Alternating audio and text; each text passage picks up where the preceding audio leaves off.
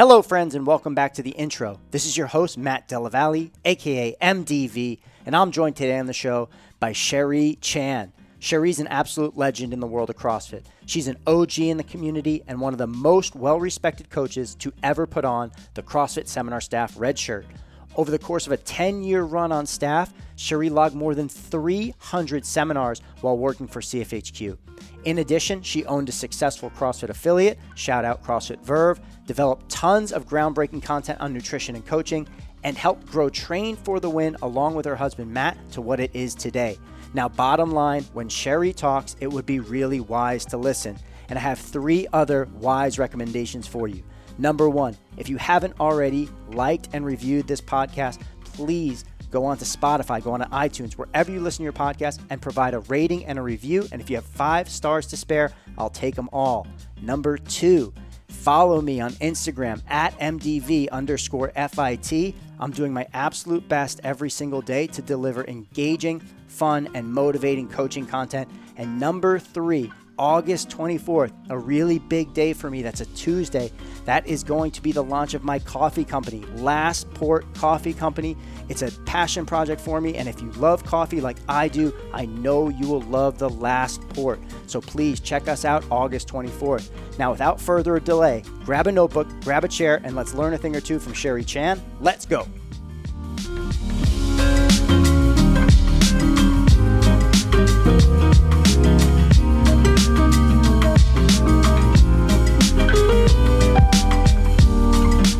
All right, and welcome back to the intro. I'm very excited today to talk to one of my personal legends, one of my personal inspirations in the CrossFit space. Cherie Chan's joining us today. Cherie is an absolute legend. She's a uh, level four CrossFit instructor. She's been on CrossFit seminar staff for a long time, taught hundreds of seminars over the years. She's an inspiration to countless people out there, and one of the people who really shine the light on nutrition early on in the CrossFit space and uh, has done so in a way that I think is very relatable. And Cherie, it's going to be a pleasure to talk to you this morning. My goodness, I don't know how to follow that up. I'm honored for all of the things and humbled by all the things you said. So thank you very much. No, for real. As a, as a young and up and coming trainer, I think we found CrossFit about the same time, 2007 ish. Yep. Um, but you were certainly well into your seminar staff journey when I arrived on seminar staff. And we didn't get a chance to work together too much because you were in the uh, mountain kind of West Coast region. I was on the, the East Coast Boston circuit, and there were so many seminars going on in those two places. Um, but I would have loved to work with you at some point, uh, and hopefully we can continue conversations after this. But you were just telling me that this is probably the most lit up you've ever been about life. You, this is the the happiest, most full of energy you've ever been. So tell me what that's all about. It is, and I don't know if it has to do with age or has to do with transitions and the things I'm doing for work or what it is, but I just feel very happy and content. And I think a lot of it is, is that I went very introspective and mm. stopped the achieving wheel. Tell us what you mean by that. What does that mean? So I feel like we've created this environment in our social media in our society where we're just like, just hustle, wake up earlier to do that. Like you got more time, like achieve, achieve, achieve. Mm. And is like the energy that I'm saying it with is like how you feel when you read all of that and so you sort of live your life at that frequency mm. constantly trying to get the next thing and it's that's never been me mm. but i fell into that for a good decade of my life a really long time that's a long time it's a really long time and i didn't and i was never really in touch with like the actual me which is way more you know outdoorsy and i'm going to want to have a picnic and i want to have a personal conversation with you and mm. I don't care about material things. And you know, it's like, but I got caught up in thinking that these were the things I was supposed to do. So like I needed to do this and it ruled my decision making. Mm. Well, when I quit seminar staff a little over a year ago, made that decision to get off of the road, I went through a huge sort of identity crisis because you know they say that a lot of times you become what you do. Yeah. And I sort of identified myself with my job and I had sort of forgotten the identity of who I was. So I went on this nice, you know, really hard year of figuring who that was again. And at the end of it, coming out of the tunnel, I was just so much happier because I got in touch with all those pieces of myself and realized that no, I don't need to be doing 17 million things because I don't really I'm not trying to be a millionaire or billionaire, achieve the. That's not what I want. That's yeah. not me. So stop trying to get that. Mm. So that's why I just feel like energized because I guess I got off the wheel. Yeah, I mean that you can feel the energy and and how you're explaining that journey, and um, you know, I, I certainly can relate to some of that because uh, you know when I quit seminar staff, I was doing a bunch of different things in my life and being pulled in a, a million different directions, and you know, for me, the the pressure of presenting material to 100 whatever it is uh, you know 50 participants at a time week to week it just got to be too much for me i just felt like i was just running like you were saying on this wheel you know you study you present you take a day off then you study you present and then put that into the rest of your fucking life whether or not it's a relationship the other job that you have running a gym your own fitness your own well-being family stuff and it all becomes pretty overwhelming. So um, I can definitely relate to that. But tell me what what kind of pulled what was pulling you into that feeling? What pulled you in initially? Like 10, 10 years ago when you were you know in the full swing of your CrossFit seminar staff career and you know really getting after it in terms of you know you were a multi-time games competitor you went to the regionals you had a good amount of success in 2012 what were the factors that kind of drew you into that kind of hamster wheel that you're describing? I think in the beginning, it was just being led by things that were fun, mm. you know, because it's all really fun. In the interaction with people and the coaching, like that was never supposed to be my job. Like I was going to school to be a nurse, and oh, you wow. know, that was uh, just finishing up his first rookie year as a fireman. So like our life plan had never been to own a gym and like be coaches. But I think what happened was we were just sort of led by pure joy which is kind of always what leads us. Yeah. And it kind of went in the direction of indoors instead of outdoors, which is what had, had done for so many years. And then once you're in that space and you have these people under your roof, you have this overwhelming feeling of responsibility. Like almost immediately, Matt and I, like the very first year, we had no money and we spent like ten thousand dollars on our own on our own training to be better. Wow! Because we were like, uh oh, we have to take care of people. you know, like, and the only reason we even opened a gym and became coaches was because there was a need. We we didn't have what we needed as athletes mm. in our local area. It was too far away. It was like an hour drive to the gym that we had been going to. And you guys were in Colorado at this time? Yep, still in Denver, same yeah. same location. We've moved a bunch since, but we're we're in about the same spot right now as we were then. and so it was just really like, hey, we want this. It's not here let's offer to some people around us, uh, some of Matt's uh, coworker fire fighters. And then all of a sudden it just turned into this big thing, yeah. this business just kept growing. And there was an overwhelming need to do good at what we were doing. And yeah. that's, that's what sort of got us on the track of the wheel. Well, you know, from an outsider's perspective, the way that you guys entered in and, you know, invested in yourself and created an awesome community at Verve and then were able to get into, you know, high level elite CrossFit coaching and be very successful on staff and then go and do these other things, have these life adventures and, you know, start, you know, train for the win with you and Matt and a few other people. It's really cool to see all that you guys did accomplish in those 10 years. So, you know, I look at that and go, wow, like they worked their asses off and achieved this really high level of mastery in this craft, which is commendable.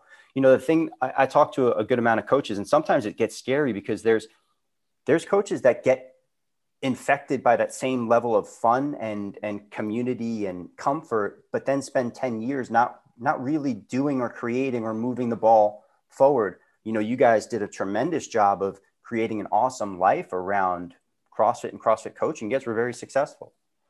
Well, I appreciate that. Um, I I do feel very blessed to have gone where we did, and you know, we and a lot of times you're just in the right place at the right time. All, mm. On all honesty, but I do sort of attribute that. I think that's something anybody can do, and I think it's something where like it's sort of a problem in Matt and I's world with a lot of other relationships outside of each other that we are constantly looking for the best thing and we're never like settled on okay well we figured it out.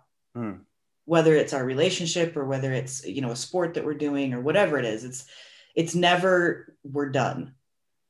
And i think that is the sort of attitude when you're trying to do something really well it's learning. You have to keep learning. And if you think you figured it out or you know that it, it is all about the community but that's you also have to learn there. Like how do you communicate better with people? How do you learn about you know behavioral science and, mm. and people's habits. And so it's like there's always a, a thing to learn about and get better about. And i think that's how people get there. Yeah I, I, that can be um, a, both a gift and a curse for sure. You know you can become way too obsessed with this i have to be better. Um, you know i feel that i'm not doing good enough and you become kind of neurotic in your own self-development. But it also can be this extreme gift where you know if you balance it right and you have perspective you know on yourself and what you're doing you can achieve mastery at something. And you know you guys were were very uh, very much able to do that. In terms of coaching for you you know you've you've coached hundreds of seminars. You ran a very successful gym which by the way I think at the time that CrossFit Verve opened up had the coolest branding that I had seen in the entire CrossFit space. I always was like, man, those guys like nailed it really early on because everybody else was doing this like weird kind of like barbells crossed over. Yeah, like weird shit. But you guys nailed the branding. Um, what what in your mind makes somebody a really excellent trainer? I know it's a big question, but I, w- I would love to hear from your perspective. I actually don't think it's as big of a question as maybe people think it is. Hmm. And it nails on what you said, where people were, you're like, you can get wrapped up in something. Well, there's a key element to kind of keep you back from that and that is like critically thinking through tearing everything down to its simplest form. So like if you're if you're getting caught up in all this education and you can step back and take the good things well then you're not wrapped up in it anymore. Mm. you're sort of putting it down to its nuances or its its simplicity. And i think being a good coach is the same way. It's like in continuing to okay, what's the most important thing and what is the simplest way that I can get there? And just continuing on with that. But that definitely has to be coupled with, because I think my clients now would uh, would tell me this is probably why they still come to me. Um, it boils down to connection. So, can I have the knowledge base? Mm. And if you're able to gain that and make it very simple, can I now connect with other humans in a very real way? Are you looking at them in the eye? It's so simple, right? Are you listening to the things that they say to you? Are your actions a reflection of what they've said to you? Do your actions change because they've communicated with you? That I think that isn't enough uh, weight put on how important that is with your relationships with your athletes. Yeah, I, I, would uh, definitely agree with both of those things. And I want to dive into them because I think they're two very important aspects of being a, a, an excellent coach. Number one, you said this ability to have such a deep understanding of the material to be able to present it back to somebody in a simple and understandable way. I, I want to definitely get there. And then connection for sure. This idea of simplicity, though, uh, you know, I'm sure you have seen a lot of coaches out there, the rush to go from understanding something very deeply to oh i'm going to know I, I, need to know everything about this and teach this in the most complex and most nuanced way with the most amount of steps and the most uh, kind of big words. You know that's something that I, I, see a lot of coaches out there and i don't i don't necessarily think it's um you know they're not doing it uh, to be a bad trainer like give a bad experience but they just don't understand that that might not be the most effective way to teach somebody something. Can you dive into that a little bit I think it's a natural progression of learning for anybody. And it's like, and I don't, I don't want to say that someone who's gained a bunch of knowledge is a beginner, but they're a beginner in the sense that you're never not a beginner until you've had a couple decades under your belt kind of thing. Mm. You know what I mean? So it's like if you've if you've been in this for 3 or 4 years, you're still a beginner as a coach. And I mean that in a loving way. You should be in a journey of growing, but it's still a beginner. So, in that stage where you're gathering knowledge, it's really just this desire to give that knowledge. So, that's kind of a beautiful thing. And they have to go through that tunnel to see the look back in their eyes and how it isn't connecting. And they have to recognize that in order to change and go through this simplistic phase. So, mm. I think it's just a natural progression of gaining knowledge and trying to figure out how to communicate that. Yeah, I, that can certainly be uh, an aspect of that. You know, um, it, it, gets really exciting too when you learn something new or you first dive into something that's a little bit more complicated, like you know the full Olympic snatch, or you know, you learn how to first teach a muscle up, or or any of the other more complex skills that we kind of deal with in the CrossFit functional training space, it can be really enticing to try to go out there and, and give all of that to people in the most scientific and movement textbook type of way. But like your members are probably fucking staring there looking at you like, what the hell did this person just say? Um, uh, there's definitely something to that, like to be able to take that complex material and boil it down to really concise and simple instruction. Um, is there anything that you've noticed in terms of teaching when when coaches are picking up, you know, and putting on that teaching hat? Anything that you've noticed that has given you more success or less success when you try to go out there and teach them aside from just being simple? I learned how to listen more than i talked. Hmm. and as coaches and as trainers we talk a lot.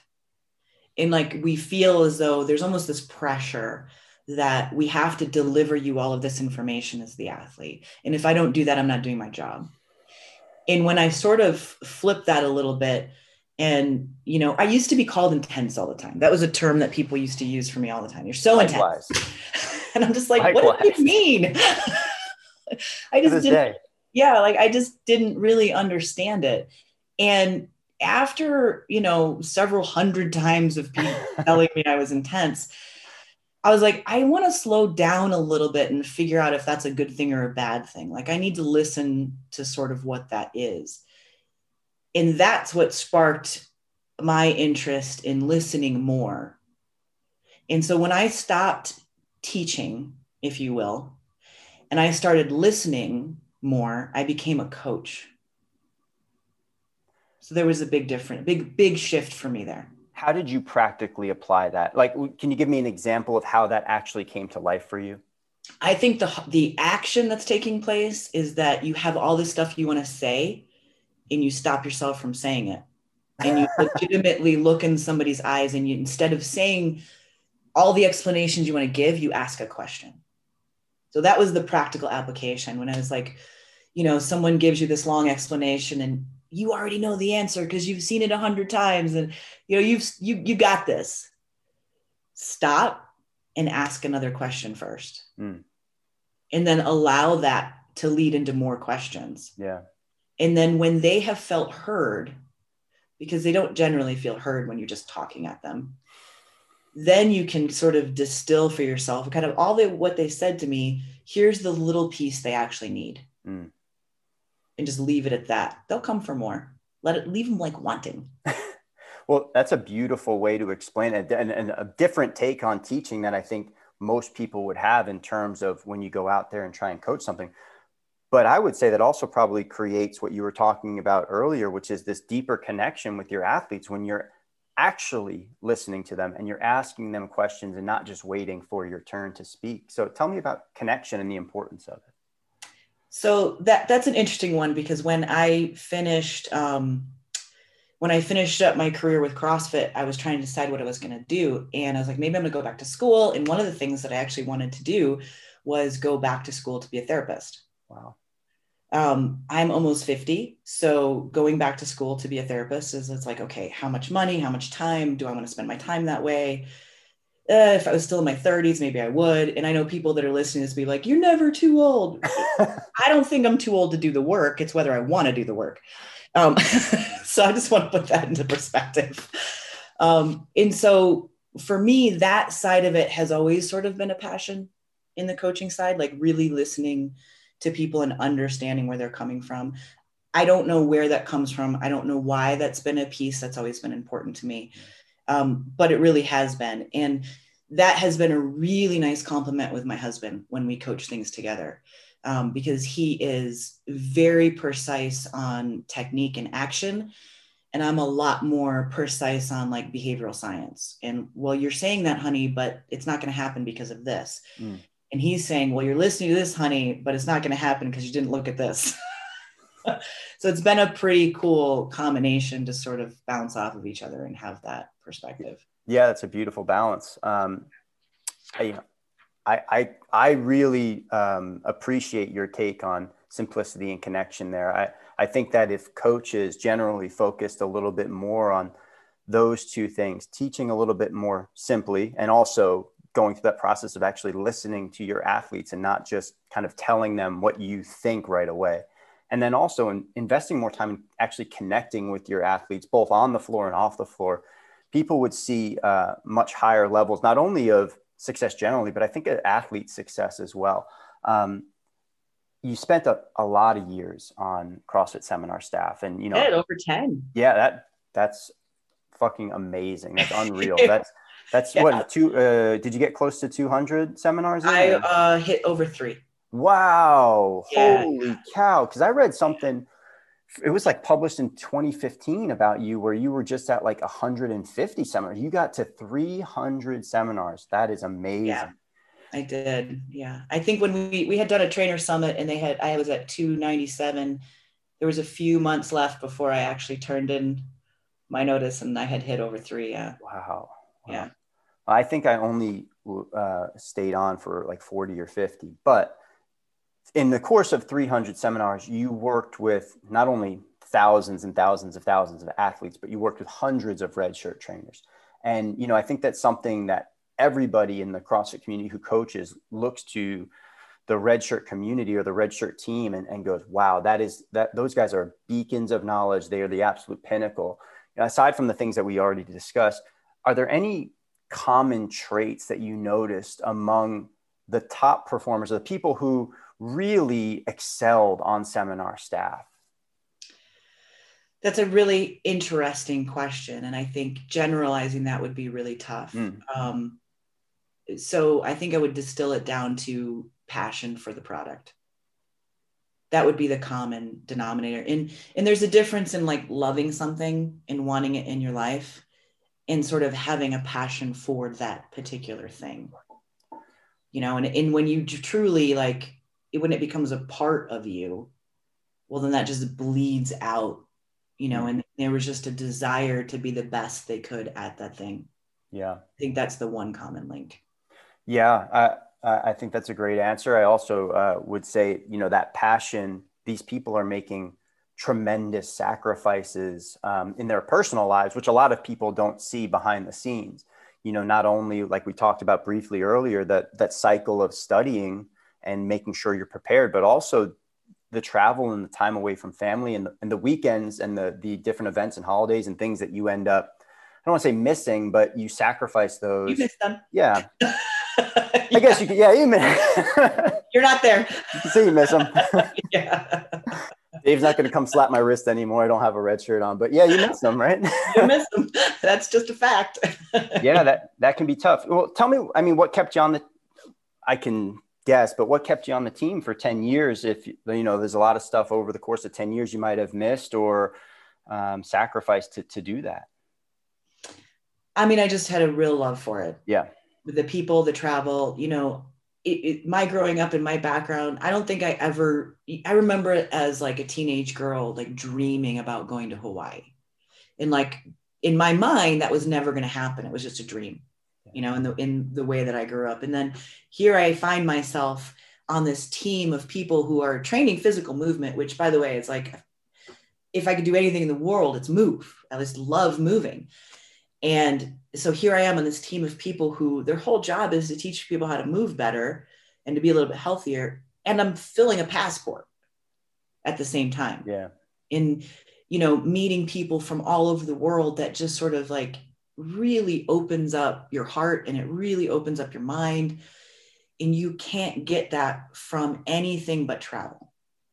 You really can't. Like you have to go to other countries and see the way people live and see the way they interact and and just open your heart to all those things and it changes you as a person. And I think that piece of it was just so fulfilling mm. to be able to feel like a part of that. Yeah. Do you have a favorite trip? Do you, do you remember a, like a singular favorite location somewhere across the globe? Because over the course of 300 seminars and being as talented as you were, and are, I'm sure they booked you everywhere they could. You, I had ever... like two years where I think they hated me. they sent me, uh, you're going to Spain and then you're going to Chile and then you're going to Brazil. And it's like, it was, it's people say they hated you. What? That's amazing. And that is amazing. but like back to back, that's really difficult. Um, so I there are a ton of trips that I remember, but there is one trip in particular that I've never forgotten. Um, and it was the very first series of seminars in Brazil. Mm. And a group of uh, trainers, it was uh, Jesse Ward, myself, and Lance Cantu. It was just the three of us. Um, and the three of us spent 12 days in Brazil wow. together. And uh, Ricardinho, who's on staff now, uh, he was the trainer at the gym there. He took us around and took us these little farms and like really showed us the culture and the people. And I don't know, I've just never forgotten that trip because it was this brand new group of people in this brand new country who were just like, it made me feel the way that I had felt when I found CrossFit. Yeah. And I was a part of that with them. And that was just a really cool gift. Yeah, the, the the passion that exists in in Latin and South America, even today, but you know, certainly when it first kind of caught fire uh, down there, down south in, in South America, it was un, unmatched the amount of passion that they had for it. And also, I appreciate you bringing up Lance Cantu. What an unsung OG hero of the CrossFit community. I think Lance might have actually done my level one yeah, he gem of a human being. Yeah, he's yeah. the best. He's the best. I, I would have to. I don't know what he's up to at all these days. I haven't kept in touch with him, but um, I, am gonna have to go look him up after this. Um, I want to switch gears a little bit, and, and thank you for diving into the the coaching uh, lineage and the history that, that you just brought to life. But you've also had a really um, deep passion for nutrition. Uh, mm-hmm. in this entire journey that you've gone through with you know coaching CrossFit and Matt actually highlighted something when I did my podcast with him that I, I didn't know about you that you had a long stretch of um, uh, being a vegan. You were you were eating vegan for a very long time, and then uh, transitioned and and have gone through a number of different uh, phases. But tell me a little bit about what what drew you into nutrition and what what was so kind of what lit you up about it to to be this committed to it. Well, technically, I was a vegetarian for 17 years, not okay, vegan. Sorry, so I just want to clarify. Um, but when I was 15, believe it or not, um, you know, I was basically on, you know, sports teams, go figure, right? Mm-hmm. Like I was into sports, shocking. And uh, I was on cross country and track both. And the two girls who were state champions in the 800 meter, which is what I ran, um, were both vegetarian. Oh, wow. And they both had, you know, the equivalent of the gold in the state. And I was like, okay, well, then that's what I'm doing. so if they're doing it, probably yeah.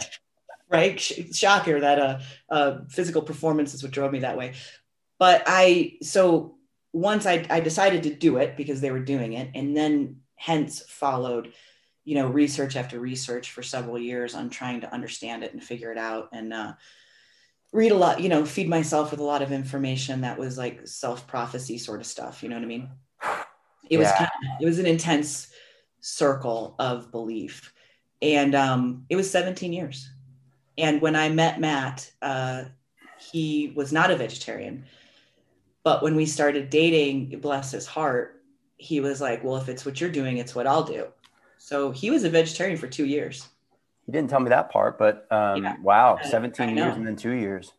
So he jumped on board for two of those years. And we went through a pretty tough journey. Um, we actually had a, a stillborn.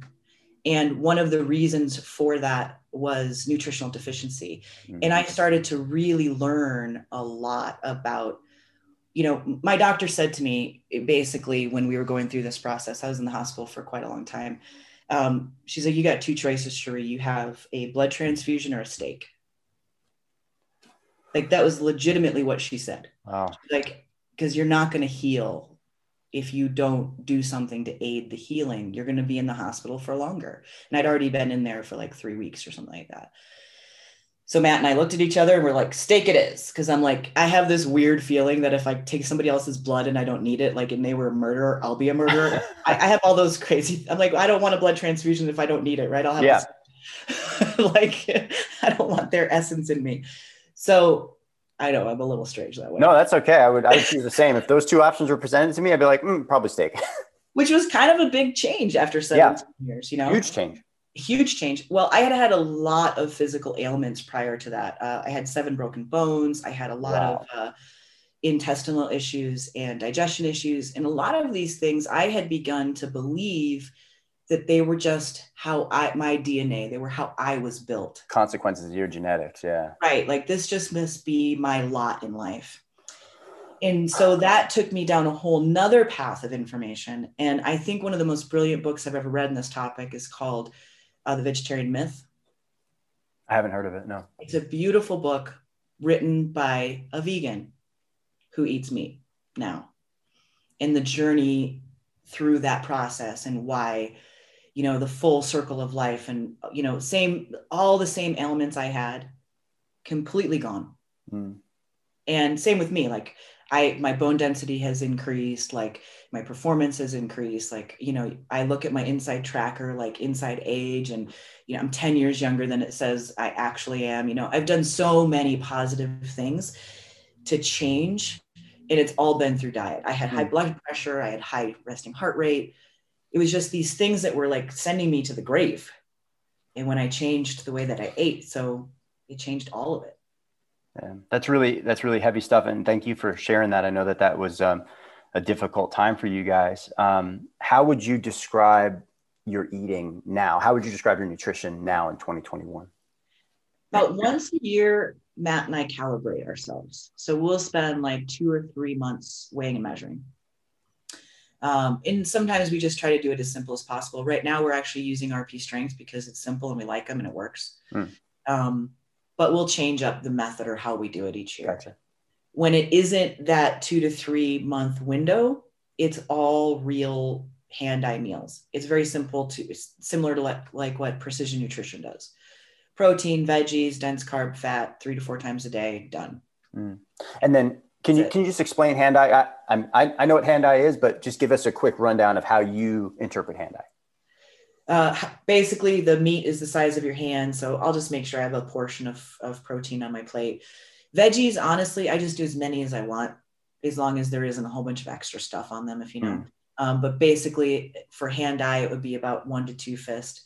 Uh, dense carb, it's like half of a cup which is crazy because all of us want that to be the fist or the two fists. yeah, size of my arm. Yeah, like is this the carb portion? Um, so about half of a cup, and then the fat is about a thumb, and you just do that three to four times a week or a day. Sorry, not a week. That'd be nothing. Uh, you turn into not, literally nothing, and that's it. You know, and yeah. we've learned how to modify that even for our adventures which Tell has been a little bit about that challenging thing. So I, I don't know if you're really familiar with like outdoor adventure food. Just enough to be dangerous, not a whole lot. well, it's getting a lot better. Let me just say this. That's um, one of the um, things I've heard. The meals, the, yeah, the hunting meals and stuff like that are now getting a lot better. They there's a lot more quality involved now, and a lot more vegetables and things, um, a lot less carbs. But basically, what they would be is some package form of 100 to 200 grams of carbs, and that's it. And that is your adventure food because the thought process is you need the sugar for the fuel to keep you going for whatever it is you are you're doing. And granted, you generally do. Like you need a higher carb diet when you're doing a lot of stuff. If you're outside for several days working hard every single day, you need more food. We're mm. not going to have like three to four hand eye meals. We definitely bump that up. Um, but you also have to balance it with some other good stuff. So like now if Matt and I go for like a 4, you know, hour bike ride, usually in my pack I have something that looks like a real meal. You know, I have some meat that was prepared, you know, maybe I'll have some like baby carrots, a little bit of fruit, some nuts. So I might also have that endurance type food with me. Uh, but now I also have like a little snack pack real meal or hmm. two mm. along the way as well. And it mm. makes me feel so much better. So much better. Yeah, you, you guys certainly live a, a very adventurous life. It's cool to uh, experiment and, and dial in the things that you need to have the fuel that you need to have that type of adventure.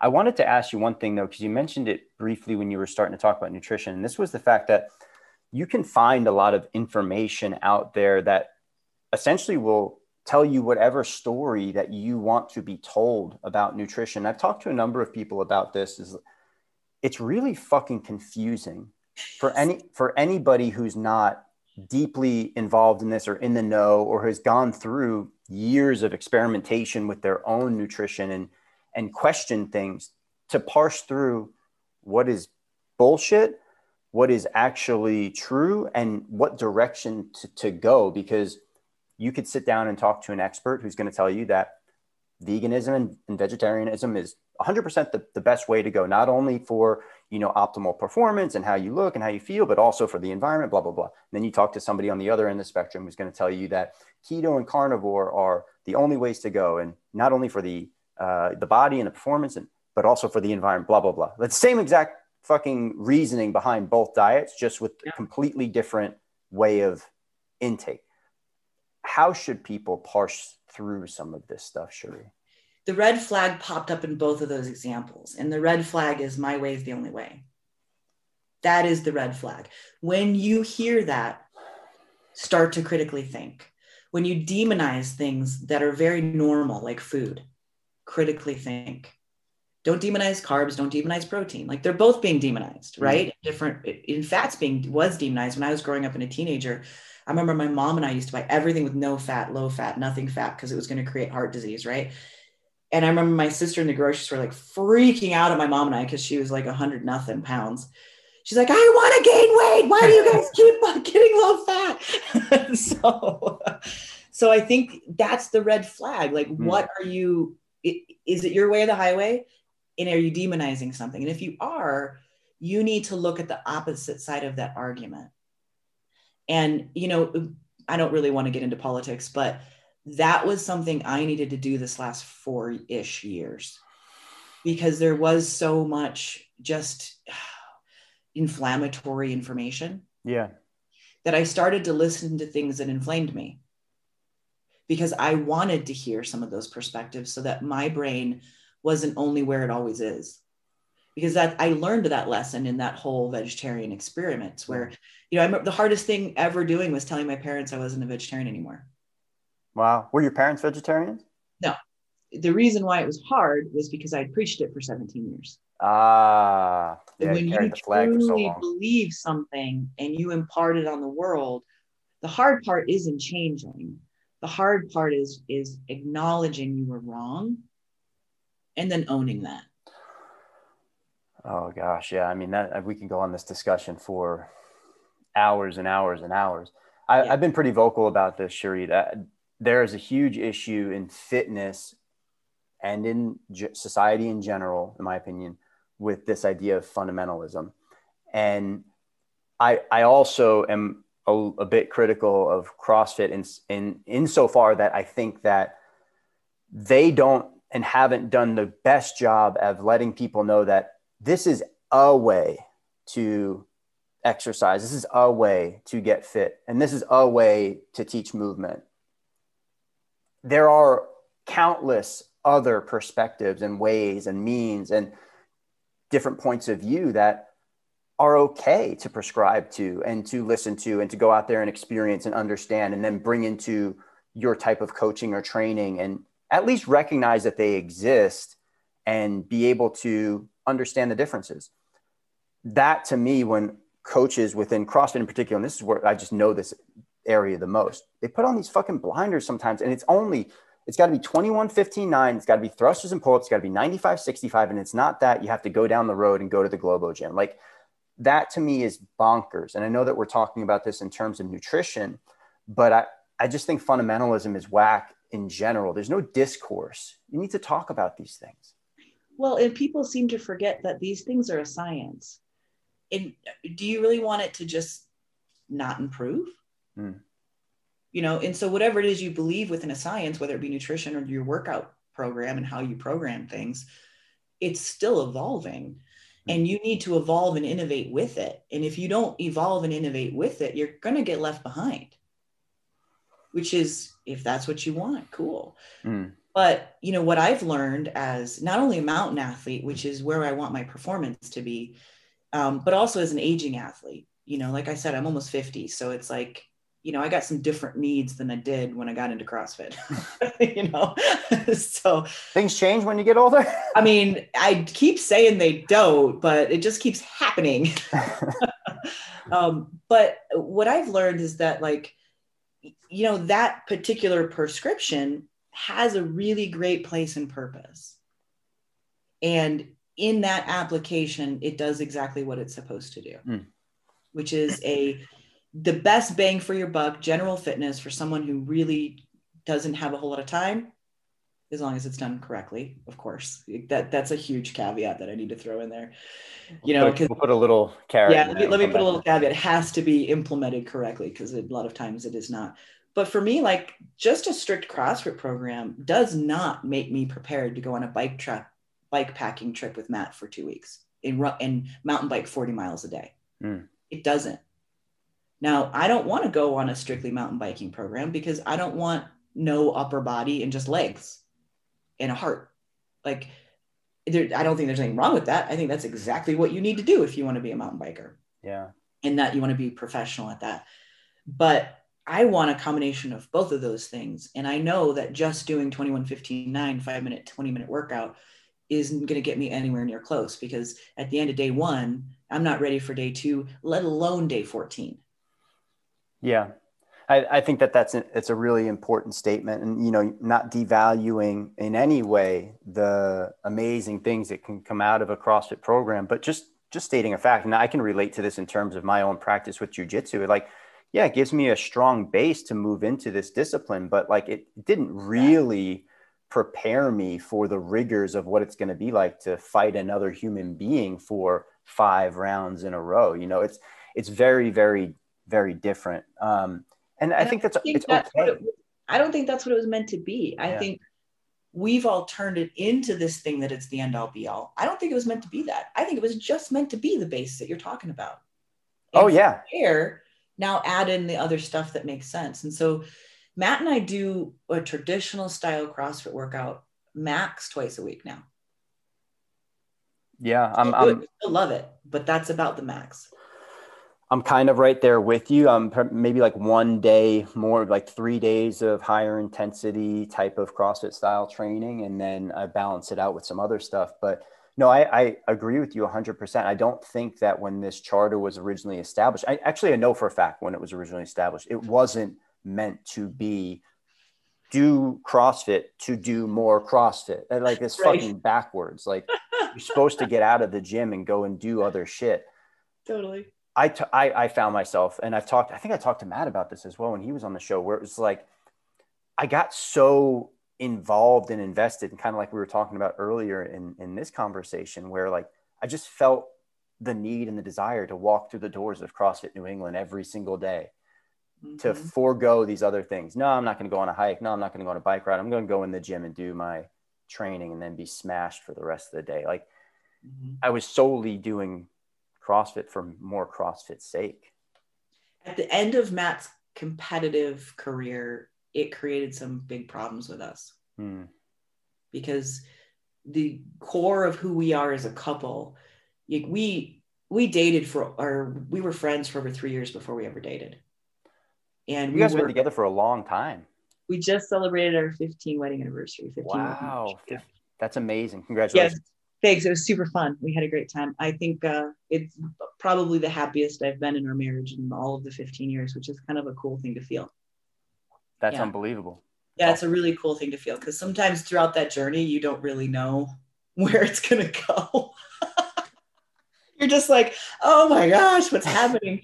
Um, but this year, I think we both had the same sentiment that we were just like, we are so darn lucky that we grew together, you know, in the same direction, which is really all that takes is just growing together.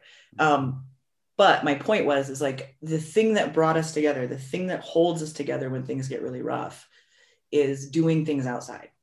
And I think each relationship has a different thing that holds them together. You know, ours just happens to be that. That's the thing we have in common. And we would spend, you know, like I said, when we were friends, it'd be like, hey, you want to go climb Boulder for a couple days? Sure, let's go. Like, and we would just spend two days in the woods together regularly when we got tied up into CrossFit, we stopped almost all of that. We would do like a little thing here, a little thing here. Our skills in the mountains got worse. Our capacity in the mountains got worse. Um, and it was because we weren't spending time in the mountains. Hmm. And our relationship got worse because we weren't f- filling it. And so at the end of his competitive career, we we started to have a, some pretty serious problems. And that's actually when we decided to leave our gym and hop in an airstream for a year that was the whole reason we did that was Oh, because wow. we were choosing each other instead of the lifestyle we had created around achieve Yeah.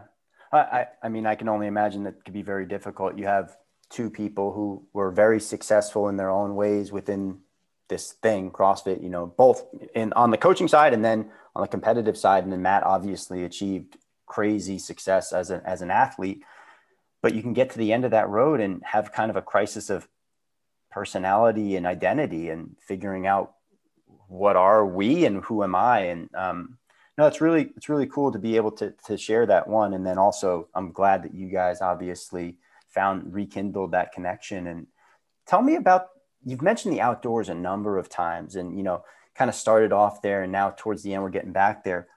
What is it about getting outside for you and spending time in nature that makes it so special and so revealing for you? it's really interesting because I have been working on this a lot lately to try to understand because uh, I have had a really negative relationship with nature after Matt's accident. Oh boy. Yeah, so that's been fun. Can you Um, give us just a, a brief uh, review of what happened with Matt? We were, it was 4th of July about seven years ago. We're doing a super chill mountain bike ride in Boulder. This is actually in Nederland, but near Boulder. Never done the ride before. And I have always been uh, probably an irresponsible outdoorsman before that point, really, to be honest. But I didn't really care ever where we were going, how long it was going to take, what provisions we needed. Like I just, I felt at home when Let's I was go. Yeah, it didn't matter to me. I was like a kid. It was like, okay, whatever you say about the outdoor, okay. Um, and that's kind of how this ride was. I was like, okay. And so I had no idea where we were. Honestly, we'd never ridden there before. And Matt just falls over a, a stupid little branch, basically, or root in the ground, and he tore his femoral artery. And Oh, it's a life-threatening injury. And luckily, his muscle mass saved his life, which was pretty miraculous, really. If he didn't have the quad muscles that he had, he would have died. That's his uh, plastic surgeon gave me that information, which is pretty amazing It's heavy. it is and so i went through something you never want to do as you know a partner and that is like well my husband's going to die and i need to figure out i need to do the right thing so he doesn't die and interestingly enough through working through this it it it's come to light that my safe place has always been nature it's been the place that you know i didn't have the easiest childhood i have it you know growing up and, and whenever i would have these sort of moments of, of tension or crisis or arguments or whatever, like everything went away when I was outside. And I, it was just me and nature and move human movement. And I felt connected. And I don't really think I'm spiritual. I don't really have a whole lot of that side of me, but nature's that for me. It makes me feel full. And that went away when Matt went through his accident Oh man. it started coming back slowly but surely. But with it came back this huge fear that I would lose him just by walking in on a trail. Yeah. so I think to answer your first question is like, what is it about nature? For me, when I am outside doing something physical, and it, I mean, I like to enjoy sunset too, but it's generally has to be something physical and difficult for me to really be in it. I feel truly alive. I mean, that's the most I feel alive ever. And that's why it keeps drawing me back. Mm. And so when all of this fear and negativity came up around it, that's why I have to figure it out and heal it because I don't want to take away this one thing that's been a cornerstone my entire life that's made me feel alive. How did you start to to figure out improving that relationship? Because that could be there were some people out there, I'm sure, who would go, fuck this. I'm never going uh, mountain biking ever again. You know, I'm just going to stick to my neighborhood sidewalks over here and that will be my nature. But how, how did you and Matt, um, you know, heal that relationship? So I did that for a few years, actually, what you said. I, I avoided it for a while and I just felt so depressed and so dead inside. Like it's just something, something, this big piece of me was missing. And we would still go and do our adventures and they'd be these small things. They'd never really be things that could put us in any sort of real risk. And it just, I don't know, it never felt, I was like, well, okay, that was nice or that was fun. and I would start to have when Matt would suggest doing bigger, heavier things, I would start to have this physical response where my entire body would shake. I would like, I would almost start going into a panic attack, which yeah. um, currently I am seeing someone for this. And she said it's not a panic attack at all, it's a memory of the accident. And so I relive it every time we go to do something dangerous, whatever that feeling was, which is kind of crazy. And so I was like, well, I, this can't be life. Yeah. Right. It's way like, to live. Yeah. It's like when I had a back injury in 2009 and the doctor's like, oh, you'll never lift again. No, that that's no. you know, I went on to go to the games after that and had the strongest back I've ever had. So that mentality, it's just the same for this, right? It's like, okay, here's the next obstacle. It just happens to be a mental one and not a physical one. And I have to figure out how to have a relationship with it so that it doesn't interfere with what I know is important to us. And the last year, we've had some of the most fun adventures we have had in over a decade. That's awesome. Yeah. So it's been a journey for me for sure. Yeah, I, I didn't know any of this. And um, again, thank you for sharing. I, I could completely understand how that event and the impacts of that event could lead to, you know, whether or not it's, and I'm not a doctor, obviously, which stress, anxiety, panic attacks, PTSD, a memory, whatever it is, it, it, definitely is a real experience that you're having when you think of that that time and that place. Um, what's next on the list for you in terms of adventure and and getting out there? And I know that you guys are um, very involved now with being a competitive mountain athletes. Uh, what what is what's on next on the list for you, Cherie? wouldn't call me competitive, but I love it. Um, I, I, definitely am competitive at some things, but being a mountain athlete, I don't love being competitive at that. Mm-hmm. but I am doing the Leadville 100 next year, but that was just because it was a challenge. And uh, I was like, Matt, like, basically gave me a dare and I went online two years ago to see if I could get in because it's one of those things you never get it. I'm like, it's not going to happen. and then I got in. So I'll be I'll be doing the Leadville 100 next year, which is a 100 mile bike race that uh, Matt has done previously on, on your mountain bike. Um, before that, we're doing a seven day ski traverse called the Haute Route in the Swiss Alps. The what? The Haute Route. Haute Route. H A U T E. Um, and there's a couple different haute routes in the world. This is the sort of OG, if you will. Um, in the and you basically take your skis across the Alps for seven days and you wow. just traverse yeah, it'd be really cool. And you stay in these like European castles on the top of a mountain that you're like, how did they build this here? That sounds unreal. That sounds awesome. When and how did this get here? Uh, so that's happening in April. And then before that, this August, we were supposed to do all of the Colorado Trail on our bike, which is the 450 mile bike uh, mountain bike trail. But Matt got this wonderful opportunity to be a instructor at the fire academy at the department that he works at. So he, we're going to put that on hold and do that next year. Very cool. I um, I wish I could do a fraction of some of those things. They sound like amazing adventures. I have to be better. It's actually on my goals list to be better about getting outside and experiencing even things locally here in the Pacific Northwest or in California. Um, I'm one of those people that gets very wrapped up in everything that I do and I'm probably currently on the wheel. I'm, I'm probably spinning the wheel. but you can see out your per, you can see out the window, right? Yeah, There's the small window. When you're on the wheel and you can't see out the window. Like one of those little windows in the back of the van. That's what I got. Like I don't have a big window right now. Um, I definitely awesome. have to be better at that. At that. But Cherie, I really enjoyed today's conversation. Thank you so much. We've gone an hour here, and uh, I want to be respectful of your time. I know you're a very, uh, very busy lady. Um, any last uh, words or thoughts for uh, listeners here?